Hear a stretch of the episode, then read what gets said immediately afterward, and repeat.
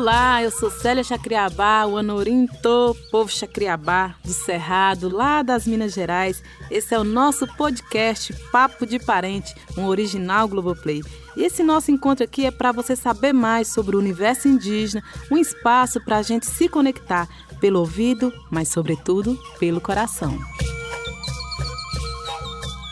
Cada episódio novo é uma caixinha de perguntas e muita gente boa já passou por aqui, deixando as suas dúvidas, seus questionamentos. A gente está aqui para tirar essas dúvidas, contar história, para ocupar as terras, para ocupar as telas, mas sobretudo para ocupar os fones de ouvido. E por falar em contar história, hoje é dia de falar sobre a literatura indígena. Oi, Célia, querida. É uma alegria estar aqui com você no Papo de Parente. Olá, Célia Chacriabá. Eu me sinto muito honrada de poder fazer uma pergunta para ti. Olá, salve, salve. Celinha, queria dizer que estou muito contente com a feitura desse teu podcast. E aí, você já reconheceu essas vozes? Daqui a pouquinho essas duas mulheres potentes vão chegar aqui na nossa caixinha de pergunta, mas como sempre, eu não estou aqui sozinha. Estou sempre acompanhada e hoje aqui novamente, nosso parente, Tucumã Pataxó. Oi, Celinha. É um prazer enorme estar aqui com vocês. Tucumã, que sempre traz pra gente o quadro Receitas da Terra, com sabores indígenas. Eu já tô é curiosa para saber o que vai sair dessa cozinha de hoje, hein, Tucumã? Daqui a pouquinho ele volta. E você que tá ouvindo, aproveita e me conta, o que você tá achando do nosso podcast aqui na Globoplay? Eu tô sempre lá no Instagram, arroba. Vamos fazer essa conexão também nas redes? E hoje, para falar de literatura, que é um tema que enche meu coração de alegria, a gente também vai receber um convidado muito especial. Minha militância no movimento indígena acontece exatamente através da literatura e da educação. Muita honra conversar com você neste papo de parente. Já já, daqui a pouquinho você vai saber quem é. Mas antes disso, vamos abrir nossa caixinha de perguntas?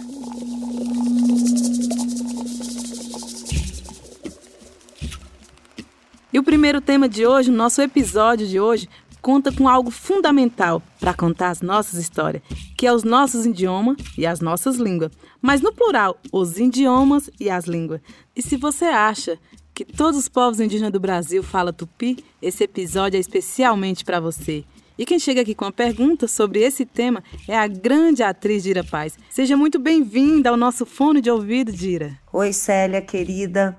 É uma alegria estar aqui com você no Papo de Parente, conversando sobre os povos indígenas. E a minha pergunta é sobre as línguas indígenas. Eu fiquei muito triste quando eu li a notícia da morte do último ancião da etnia Juma, lá no Amazonas. Aliás, cada morte indígena por conta da Covid foi vista como a morte de uma biblioteca, já que os anciãos que estão desaparecendo guardam todo esse conhecimento tradicional da língua, dos costumes, das danças, da música. E minha pergunta é sobre isso eu quero te perguntar quantas línguas indígenas existiam no Brasil quando os portugueses chegaram por aqui. E o que é que tem sido feito pelos povos indígenas para que essas línguas não desapareçam. Um beijo, toda a minha admiração para você e até a próxima, Célia.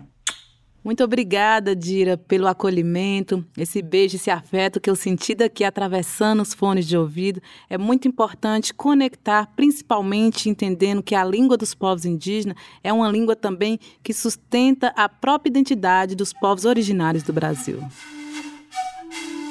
Lamentamos profundamente todas as mortes, porque mata um povo indígena quando mata o território, mata o povo indígena quando extermina toda uma nação, mata o povo indígena quando extermina uma língua. E quando falamos do Covid de 1500, Dira, só para você ter uma ideia, nos últimos 500 anos, quase mil línguas indígenas deixaram de existir. Foi um projeto de extermínio. Antes da invasão portuguesa, em 1500, cerca de 1.200 línguas eram faladas por todo o território brasileiro. Ao longo de séculos, houve um processo violento de colonização e de apagamento da memória indígena. Hoje, são em torno de 274 línguas indígenas faladas em todo o Brasil. Esse número pode variar, porque ainda temos povos em isolamento voluntário, que podem falar línguas desconhecidas, E tem muita diferença entre língua e dialeto, que é só uma variação. O tupi, por exemplo, é uma espécie de tronco de línguas indígenas juntando 10 famílias linguísticas, dá origem a vários idiomas diferentes. O segundo tronco linguístico mais importante no Brasil é o Macro-G. Nós fazemos parte também da família Macro-G, que junta nove famílias de língua. A língua indígena mais falada no Brasil é a ticuna, com 30 mil pessoas. E você sabia que Joana Ticuna é uma das falantes da língua do povo ticuna? Joana Ticuna é uma incrível cantora e ela que compôs a trilha sonora original para esse podcast Papo de Parente.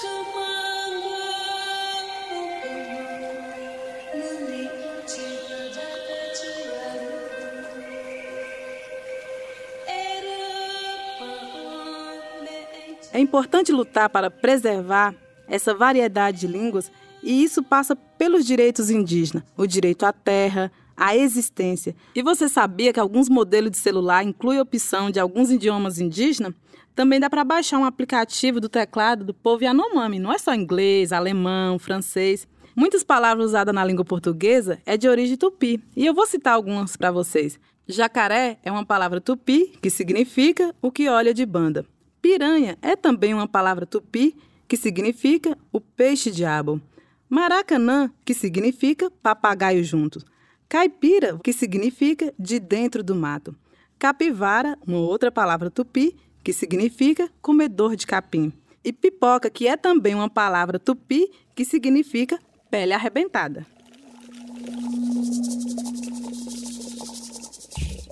Você está vendo Quantas palavras tupi você já conhecia e nem sabia? Vai lá no meu Instagram, no arroba celia.chacriabá e me diga qual palavra indígena você conhece. Nós precisamos ampliar também e reconhecer, valorizar as línguas indígenas do Brasil. E agora que a gente já entendeu um pouco mais sobre a importância das línguas indígenas do Brasil, vamos falar de literatura? E para entrar nesse tema super importante, eu vou voltar lá para a caixinha de pergunta, porque chegou aqui um áudio de uma pessoa muito querida, a jornalista Eliane Brum. Eliane é uma companheira das causas indígenas e que acompanha de perto os assuntos da Amazônia. Seja muito bem-vinda no nosso Papo de Parente. Com vocês, Eliane Brum. Olá, Célia Chacriabá, aqui é Eliane Brum. Eu me sinto muito honrada de poder fazer uma pergunta para ti nesse podcast incrível que é o Papo de Parente, esse podcast que a gente precisava tanto. Especialmente porque tu é uma mulher que eu admiro muito. Eu tenho procurado te seguir nas redes sociais, tenho procurado escutar uh, as tuas falas, eu tenho aprendido muito contigo e esse podcast é uma oportunidade de aprender mais. E também porque ele foi pensado junto com outra mulher que eu admiro, que é a Letícia Leite. E aí eu queria saber como uh, esses povos que a gente chama de indígenas, mas que são povos que se chamam com seus próprios nomes e que são múltiplos e que são uh, diferentes, com suas diferentes culturas, diferentes línguas, como esses povos uh, ocupam, transformam isso que a gente chama de literatura e que vem de uma tradição outra, que vem de uma tradição do colonizador. Então, como está sendo feita essa ocupação, levante, transformação nesse momento e como tu analisa esse momento? É isso, muito obrigada. Já agradeço a resposta que virá. Um beijo. Obrigada, Eliane, por ser essa pessoa também transformadora do mundo da literatura.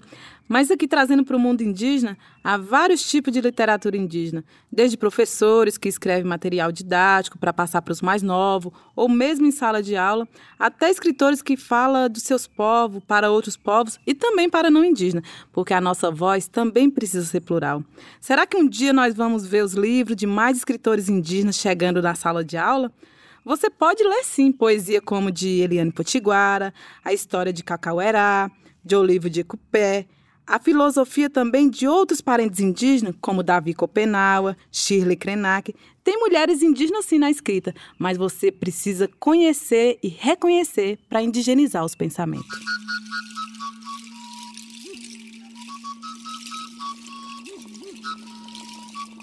Aliás, Eu vou aproveitar para pedir uma dica para uma amiga querida. Eu já estou até sorrindo do lado de cá. Uma personalidade da música brasileira que também adora literatura indígena. Vou chamar Maria Gadu, ou Maíra, uma das aliadas da causa indígena desde sempre. Diz para nós o que você anda lendo por aí. Dá uma dica de livro escrito por indígenas. Olá, salve, salve. Aqui é Maria Gadu, Maíra, meu nome de batismo.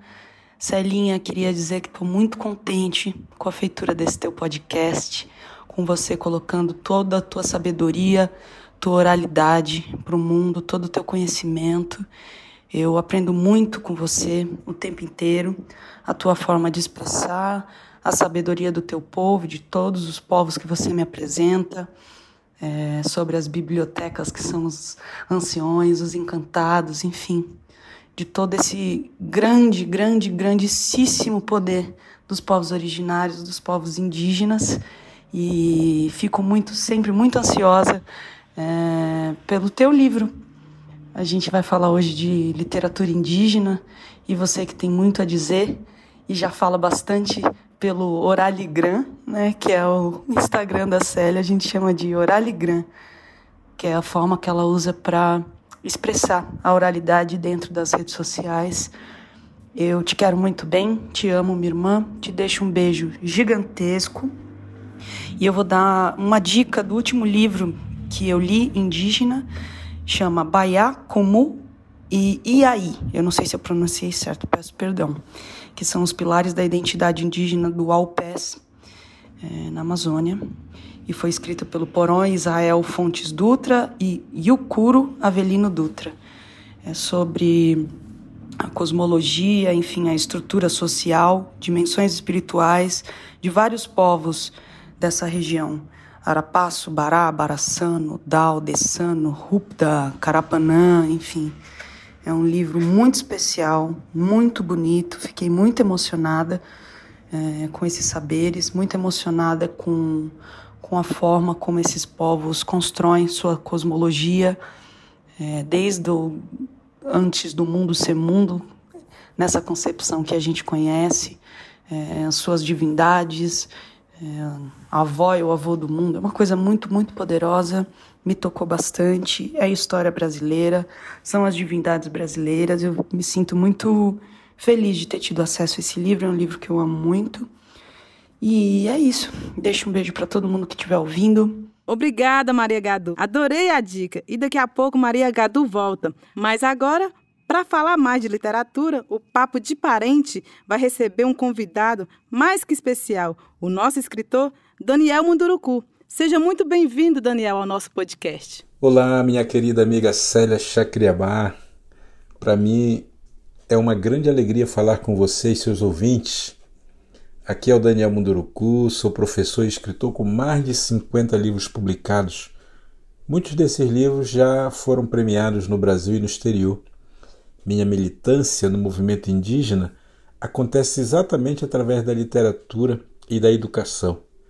Muita honra conversar com você neste papo de parente. A honra é toda nossa, Daniel. E conta mais pra gente um pouco mais sobre o seu trabalho e essa conexão com as crianças, com a juventude, através da literatura. Este livro, Crônicas Indígenas para Rir e Refletir na Escola, é um livro bem especial para mim, sabe? Tendo passado por situações engraçadas, eu resolvi contá-las para os jovens, porque é um livro para jovem, né? Um livro para assim pré-adolescente, adolescente, entendendo que rir é sempre a melhor forma de a gente aprender. Você sabe o que é aprender, né? Aprender é se assustar com as coisas que não sabemos ou questionar as coisas que achamos que sabemos, porque nos foi ensinado de maneira equivocada. É um livro para que possamos rir da nossa própria falta de conhecimento. Muito bacana, Daniel pensar toda a reconstrução da história e como fazer a sociedade pensar também, nesse momento trazer a literatura como afeto, trazer a literatura como alegria. E a escrita indígena é recente e você abriu importantes caminhos, mas queria que contasse mais para nós aqui como anda o cenário dos escritores indígenas e como as pessoas que ouvem podem ter acesso à literatura indígena aqui no Brasil? Tornar-me escritor foi uma boa coincidência do destino. Sendo um educador de formação, a escrita passou a fazer parte do meu caminho de professor. E por isso eu acabei entrando nessa nessa área, né, nesse desejo, nessa vontade também de me comunicar com as pessoas através da escrita. Hoje, a literatura indígena é uma realidade no cenário literário brasileiro. Foi um, um duro caminho, mas confesso que agora ela já está estabelecida através do reconhecimento da qualidade da produção, das premiações que tem conquistado em nível nacional e internacional também, sabe? Não dá mais para o brasileiro ignorar que existe essa literatura. As pessoas interessadas podem encontrar a produção literária através da livraria Maracá. Essa livraria é uma loja online especializada na literatura indígena. Ela é um ambiente virtual completo com a maioria dos livros escritos por autores indígenas que somam os autores, né?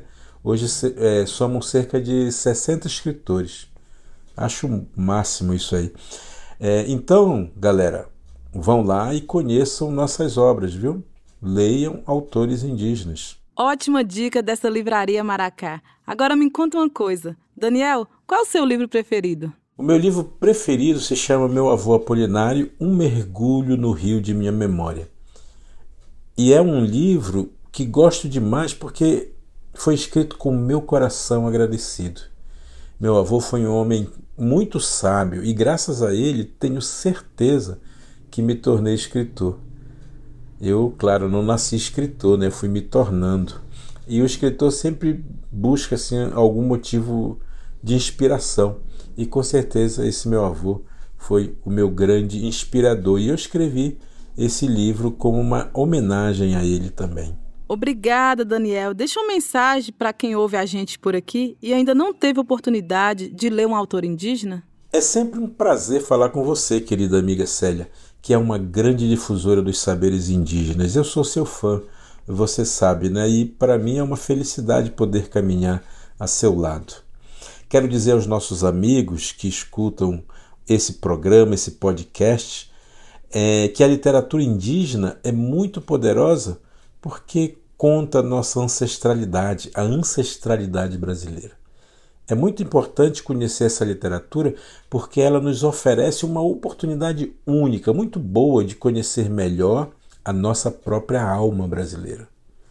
Não percam, viu galera? Não percam a oportunidade. Mergulhe nas culturas indígenas e aprendam como nossos, nossos povos podem nos ajudar a ser pessoas melhores. É isso. Então recebam um grande abraço, um sucesso muito grande aí nesse, nesse novo projeto, nesse podcast. E, claro, nos cuidemos todos, né? Porque ainda estamos nesse período de pandemia, então todos os cuidados são poucos. Um abraço carinhoso e até a próxima. Um abraço, Daniel, muito obrigado. Que honra contar com sua presença de Daniel Munduruku aqui no Papo de Parente. E para comemorar essa conexão, é hora de chamar nosso parente Tucumã Pataxó com o quadro Receitas da Terra. Oi, Celinha, é um prazer enorme estar aqui com vocês. Eu sou Tucumã Pataxó e hoje aqui no Receitas da Terra eu vou ensinar vocês a fazerem um chá que faz parte do dia a dia de muitas comunidades indígenas e também do dia a dia de muitos de vocês que estão aqui nos escutando, viu? E é claro que também faz parte da minha história, porque minha avó, Dona Mirinha, ela sempre gostou muito desse chá e sempre fez para que a gente pudesse tomar também, desde a minha época de infância até os dias atuais. Estou falando de erva cidreira, ou de cidreira, depende muito do lugar que você mora, como que vocês falam, né? Então, para quem gosta de um bom chá, esse é um chá excelente, pode ser tomado em qualquer momento do seu dia e faz muito bem para a saúde. Então agora, papel e caneta na mão, porque vamos começar a nossa receita vocês vão precisar de um litro de água, 10 folhinhas de cidreira, açúcar a gosto para quem gosta de açúcar, né? Próximo passo é: coloque a água e as folhas de abacideira em uma panela e coloque para ferver em fogo alto. Depois que ferveu, vocês vão pegar e coar se vocês quiserem, né? Por que, Tucumã, se vocês quiserem? Porque eu particularmente gosto de deixar ali. Porque parece que quanto mais tempo deixa, segundo minha avó, mais forte fica. você pode deixar tanto dentro da geladeira, como também pode servir logo após de ferver. Serviu ali, deixou esfriar um pouquinho, já pode tomar. Anotaram tudinho? Aprenderam como fazer? Esse é um chá que eu aprendi a fazer com minha avó, Dona Mirinha. E hoje teremos uma participação mais que especial dessa mulher maravilhosa, que é uma grande referência de vida que eu tenho, viu? E eu amo muito. Então, vó, fala pra gente aí, como que vocês tomavam esse chá antigamente e para que que ele serve? Ah, tomei foi muito. Eu tava com a barriga doendo, mamãe fazia o chá, dava pra gente tomar. Antigamente usava muito criança encher a barriga. Comia fora do limite, enchia a barriga, ficava com de chá. Aí ficava zoando igual um tambor. E o chá era cideira forte, dava um copo para tomar, aí daqui a pouco já desinchava a barriga. Essa é a voz da sabedoria, né? Muito obrigado, viu, vó? E como vocês puderam escutar, ele também é muito bom e tem propriedade de cura. É bom também para digestões, cólicas, dores no estômago e é um bom calmante. Gostaram? Também não se esqueçam de fazer e me marcar lá no Instagram, viu? Arroba. E esse foi mais um Receitas da Terra, um lugar para você aprender ainda mais sobre a cultura e culinária tradicional indígena. Valeu, pessoal. Até a próxima, viu? Tchangô!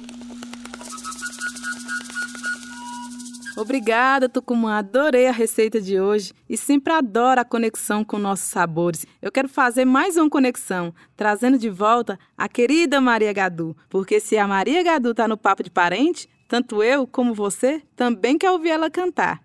É, gratidão mais uma vez. A Célia dividiu os saberes com a gente agora de forma muito mais ampla. Espero que cada vez mais. Enfim, estamos junto e vou cantar um trechinho de uma canção que eu aprendi com o povo Guajajara, uma canção de chamamento. E quando eu viajei com a Sônia Guajajara para conhecer as aldeias, eu aprendi essa canção e eu amo muito essa canção. Ela me acorda todo dia. Ai, corre-me tua sé. Ai, corre-me tua sé. Arreme tua sé, arengarra o peuá no pé. Arreme tua sé, arengarra o peuá no pé. Um beijo, salve, salve. Vivam os povos indígenas. Até já. Muito obrigado, Maria Gadu, essa música que alimenta a nossa alma. Volte sempre aqui no Papo de Parente, Maria Gadu. E você que está nos ouvindo, eu quero saber se você está gostando também. Me conta lá no Instagram, celia.chacriabá. E olha, na próxima semana nós vamos falar sobre a cura, mas não é sobre qualquer cura, é a cura que está na floresta. Olha, vai ter Drauzio Varela e muito mais no próximo episódio do Papo de Parente, um original Globoplay. E você já sabe, mas não esqueça: antes do Brasil da coroa, existe o Brasil do cocar.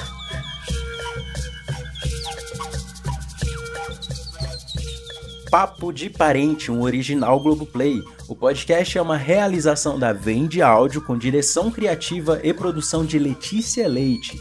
Eu sou Christian Ariu, responsável pela edição do programa junto com o Vitor Coroa. A mixagem e finalização é do Vitor Coroa, o roteiro é de Rodrigo Alves, a pesquisa é de Camila Barra. A voz de Célia foi gravada por Pedro Miranda no estúdio Naquele Lugar. A trilha sonora original é composta por Dijuena Ticuna. E a gente volta na semana que vem. Até lá!